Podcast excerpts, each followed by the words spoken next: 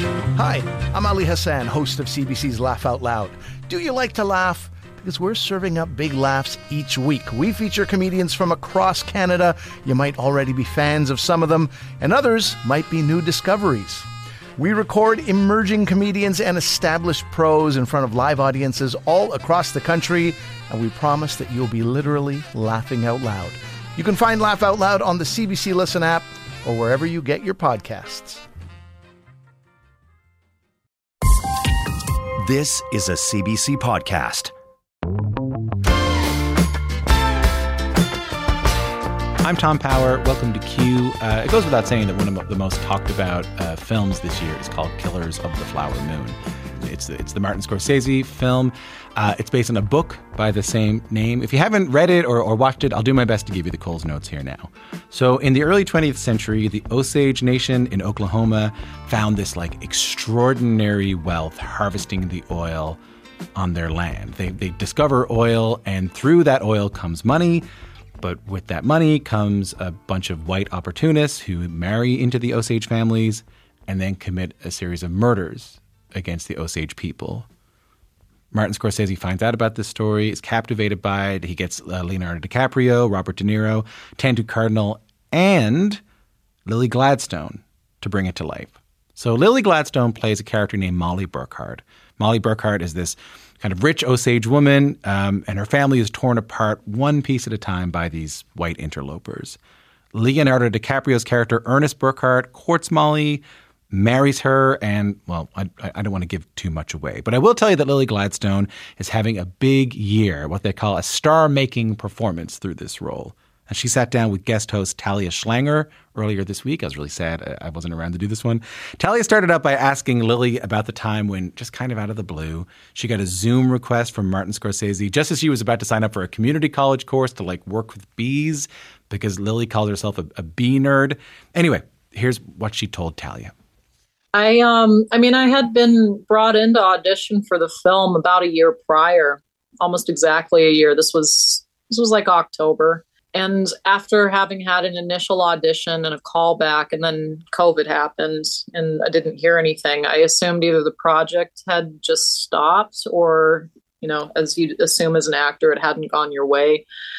So I had just finished another independent film that had been um, several years in the making and then had done a voiceover for Tuca and Birdie, and then that was kind of it. So I was sitting there, you know, still in COVID, uh, living at home with my with my grandmother and my immunocompromised dad, and you know, really just kind of wondering what the next step was because this was before the vaccine. This was before there was any COVID protocol on sets. I just wanted something that would make me feel like I was participating in the world again. Um, and I just happen to really love bees. So, lived at the time lived a county south of where the giant Asian hornet was starting to set up nests, and I just, you know, I knew I knew the way that they just wreaked havoc on an entire hive. I watched that famous YouTube video of them just popping heads off of bee after bee after bee, and I was like, no, save the this bees. will not stand. so yeah, um, I was looking for just an entry level data analytics course at my mom's old community college that she taught at. And um, had the class pulled up. I had my credit card out to register for it. Um, you know, maybe was like stalling a little bit. Um, and then got that little that little invite, which was just it wasn't lost on me that timing because a lot of that was you know it's been said that it was me throwing the towel in on acting and in some ways that may be true but i feel like every actor has that relationship with it it's just it's hard you get to that point where you have reality checks with yourself that you maybe need to do something else ultimately i feel like the whole stamp on all of it after getting that initial like zoom with martin scorsese it's like okay that timing was nuts. Um, after that little round of uh, you know having a meeting having a having a reading with marty followed up by a meeting with leo followed up by the offer for the role without a really a formal audition without really a formal um, chemistry read with leo. That call came in on december 1st which turns out is molly burkhart's birthday Isn't that beautiful? yeah, nobody designed it that way. Um, but yeah, it felt it felt a little bit bigger than me at that point. Yeah, the whole thing. Like there's a there's a lot of poetry um, in that. You you and I are the same age, so we both would have been 11 when Titanic came out. Um, and and I just without a chemistry read, like you end up on set with Leonardo DiCaprio. Yeah. What was that first moment like doing a scene with him? Um, I was very shaky. I, it happens a lot when a character's landing and on the first day of work, I just get the shakes. I think a lot of actors do. Mhm. You just have to try to get it out of your face so you're not twitching the whole time. But um, I mean, luckily, Leo knows who he is. He's aware of he's aware of a, po- the power that he holds in a room. You know, and it's it's it's strange to watch that. You know, to watch people's entire way of being just shift as soon as he's like there. Mm. I mean, I don't know anybody in, on this planet who's more well known or more famous than this man, you know. So of course he has an awareness of it. Um, and luckily he, you know, he invited me over to have dinner before we started filming, and we did a lot of community meetings with people together, meeting meeting Molly and Ernest's grandchildren together. Um, meeting various leaders And, um, you know cultural and in positions of government um, with with the Osage Nation. So we had a lot of time beforehand to really kind of get to know each other, and I got to see. I got to see Leo at work. I got to see him at, you know, just like at play, I guess. so there was enough time beforehand to get that, um, to get all of that kind of nursed out so we could just focus on the work when we got to it. Yeah, when you say at play, I mean the subject matter of the film is really heavy and, and the, the world that it Uh-huh. takes place in is, is really heavy. But I've also seen Martin Scorsese do some stuff outside of this and he's got a wicked sense of humor. And I imagine there had to be some moments of, of levity in what you were all doing together. Oh, fully. And just like it just happens naturally when you get that many natives together in one place. there was um, an extra that was a very prominent extra. She was on set a lot. We we stayed in touch when we stayed friends. Her name's Erica Iron. She's from Oklahoma, but she and another one of the native extras, um, they were going around asking everybody on set their tribal affiliation and just keeping a tally of it. And by Uh-huh. the end, we figured that, or they figured and told me that there were between 200 and 250 different tribal nations represented on set at any given time, which is incredible. I mean, every every level of production had an Osage person there. Um, the cast, you know, like uh, Janae, who plays my sister Rita in the film, she and I are related. Um, in Canada roots, actually my great great great grandfather um, Mike Stu Red Crow was a signatory of Treaty Seven in Canada, Mhm. And um, his father's sister was Medicine Snake Woman Natawista, who was married to Alexander Culbertson, and Natawista is Janae's great great great great grandma. That's incredible. So yeah, sorry, that's all to just say. When you get all of these natives together, um, in between takes, everybody's just laughing, you know. And I think that kind of, I, I remember at one point Leo remarking on that, feeling there should be more of that in the film, Hmm. Because it's like that's that's what it is when you're in Indian country. People are just happy to be together and laughing the whole time. And I think having that, you know, and then, you know, just Tantoo, man, Tantoo's got an incredible sense of humor. the scene where her her character is passing away and her daughters are with her and you know she's crossing over into that next world in between every take like she was just making everybody laugh so hard and then just turn around action and then everybody's crying. But i think having that um, that levity and that joy especially when you're telling a story that's so traumatic is so important because for me it just made it very palpable in the in the moment. These are this is the community that was that this history was like this history was taking taking everything from you Yeah. know it, it, it just made it more real Oh, for sure. Well, you spent so much time um, immersing yourself in, in Osage culture and people and spending time with the, the descendants of Molly Burkhart, who you're playing. Can you tell me a little bit about what you learned from from your time with people who whose ancestors lived through this history um, that you wanted to make sure to bring into your portrayal of, of Molly Burkhart. Yeah, that was really important because I think a lot of people, especially like non native viewers or people outside of Indian country, kind of um, lump us together in a fairly homogenized way. But we have so such different histories. So I knew that I was going to be walking in with a certain level of um, not bias, but I guess just specifically like high plains informed by growing up in Blackfeet Nation around Blackfeet people. And my first into all of it was thinking about my great grandma Lily, um, my dad's grandmother, who I'm named after. Hmm. She would have been um, a contemporary of Molly. They were born 10 years apart from each other. And, you know, a lot of things in common. Grandma Lily was traditional, um, but she was also very Catholic.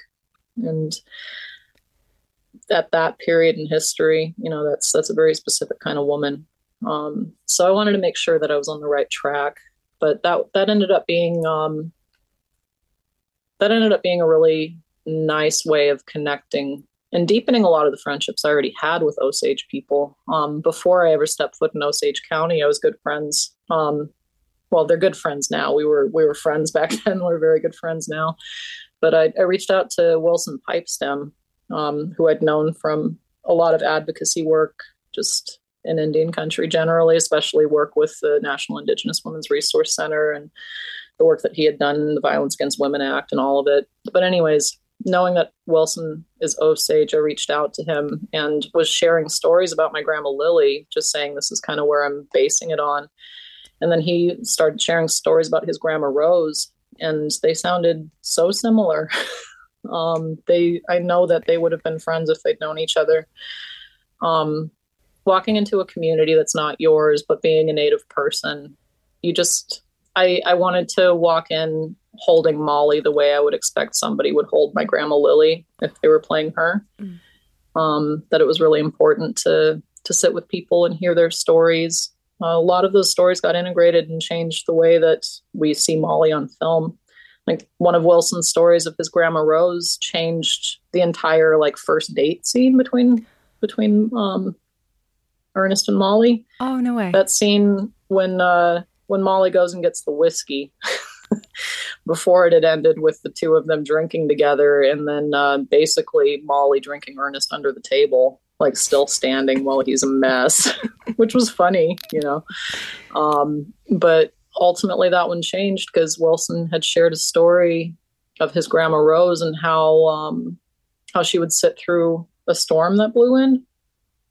And um, then we decided that that was a really nice way of showing this these two different paces that these two characters moved through the world at and like there was still that element of like he comes from this world and she comes from this world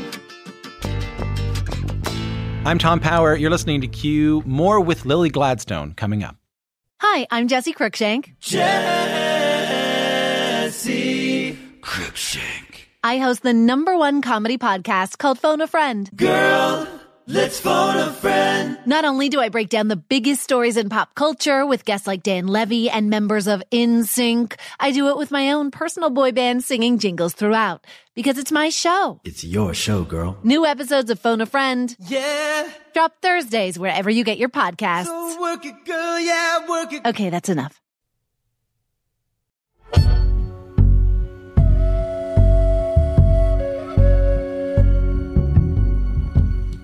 Music you're listening to uh, right there, by the way, comes from Robbie Robertson, legendary Canadian composer and, and, musician who's worked a lot with Robbie, uh, worked a lot with Martin Scorsese, I should say, and who we lost not that long ago. So it's nice to hear some of Robbie's music in Killers of the Flower Moon. I'm Tom Power. You're listening to guest host Talia Schlanger's conversation with Lily Gladstone, one of the stars of the film Killers of the Flower Moon.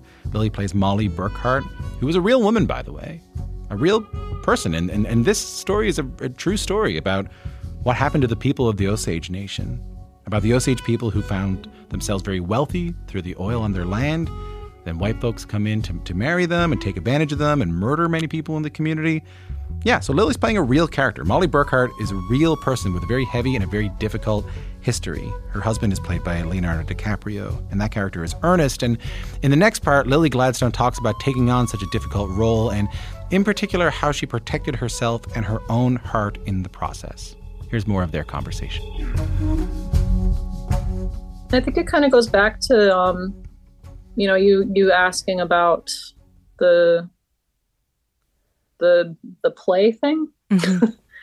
um, and having having all of that all of those opportunities where you know like i said it's just so nice to have so many natives together in one place having a good time like that that helped tremendously 'Cause, i mean i respect every actor's process and a lot of people really need to kind of stay in that world. And there were certainly scenes where i needed to spend the day and go live in it by myself kind of in my holding area and not interact with people. But the blessing of the way this film was made and how closely it was made with community and just how lovely everybody that came in you know um, from you know not indian country.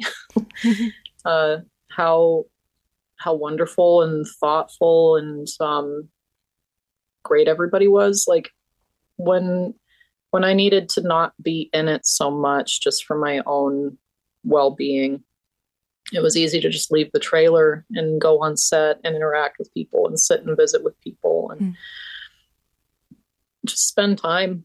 Because i think i mean that's kind of the balance of telling stories like this. You're unearthing these things that are really heavily traumatic and these generational griefs. But grief is something that you move through it when you're able to process it with other people. And um, i think a big part of it is balancing it with you know joy with resilience.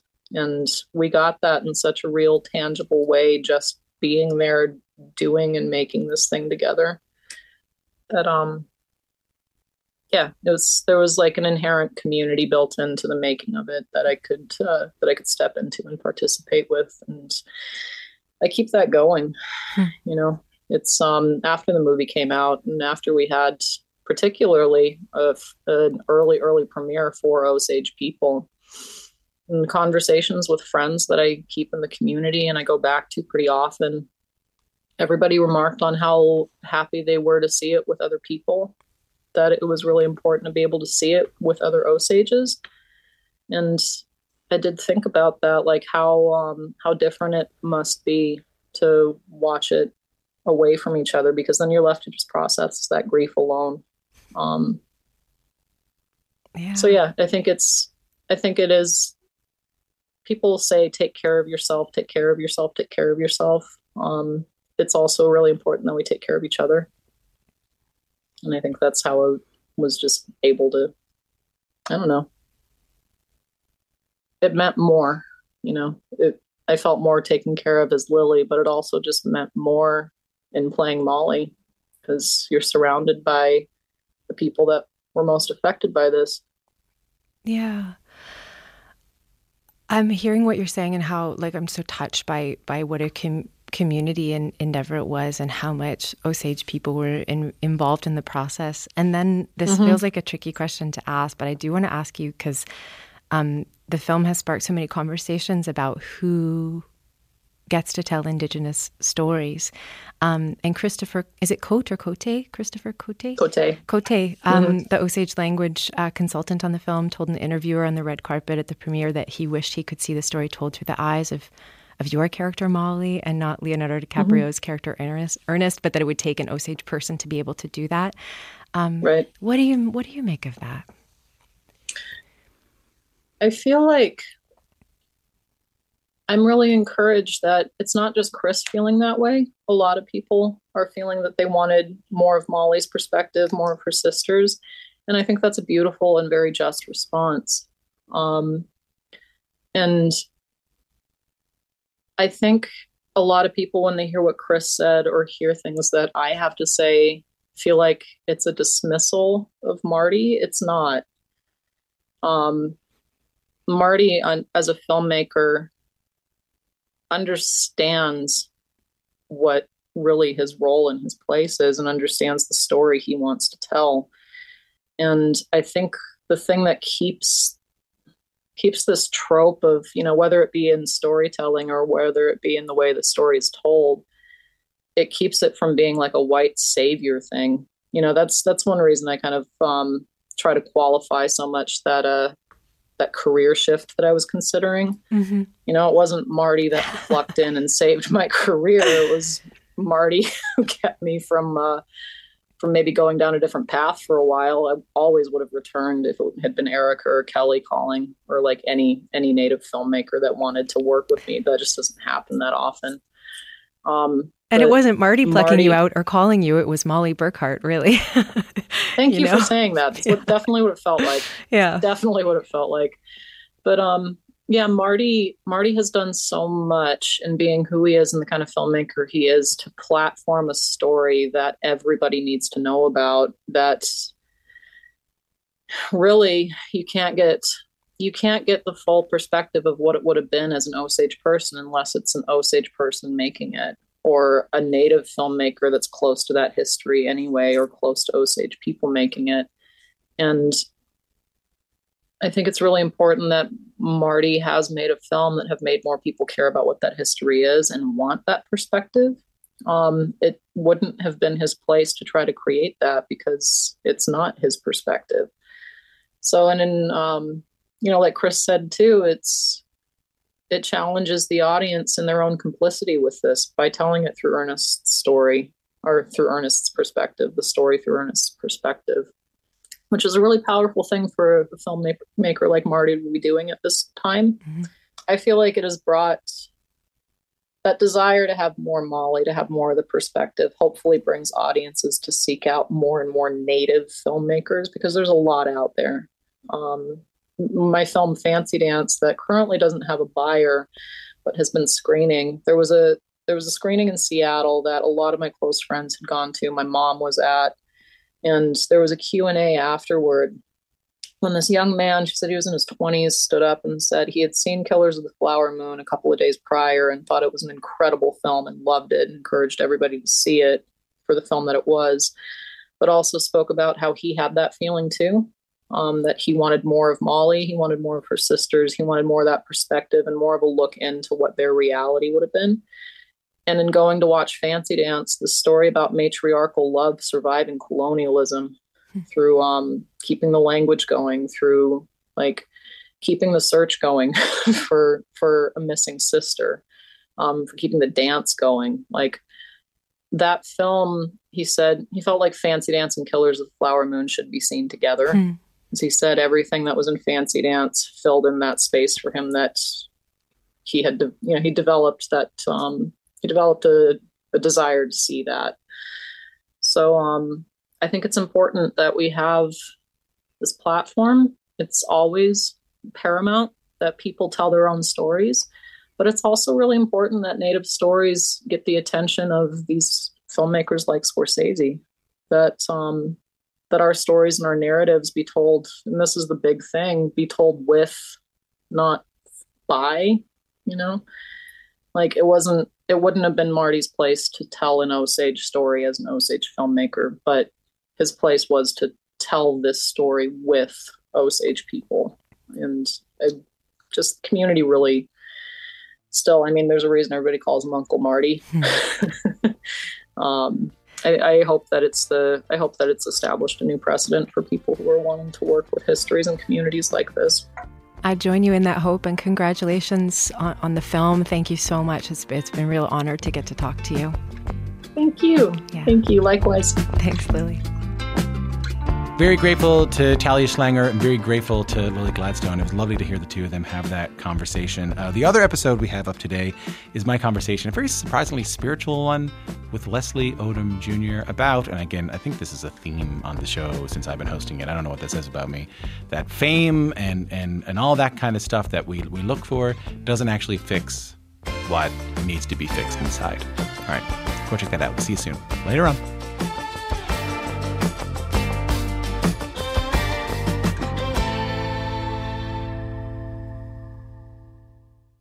For more CBC podcasts, go to cbc.ca slash podcasts.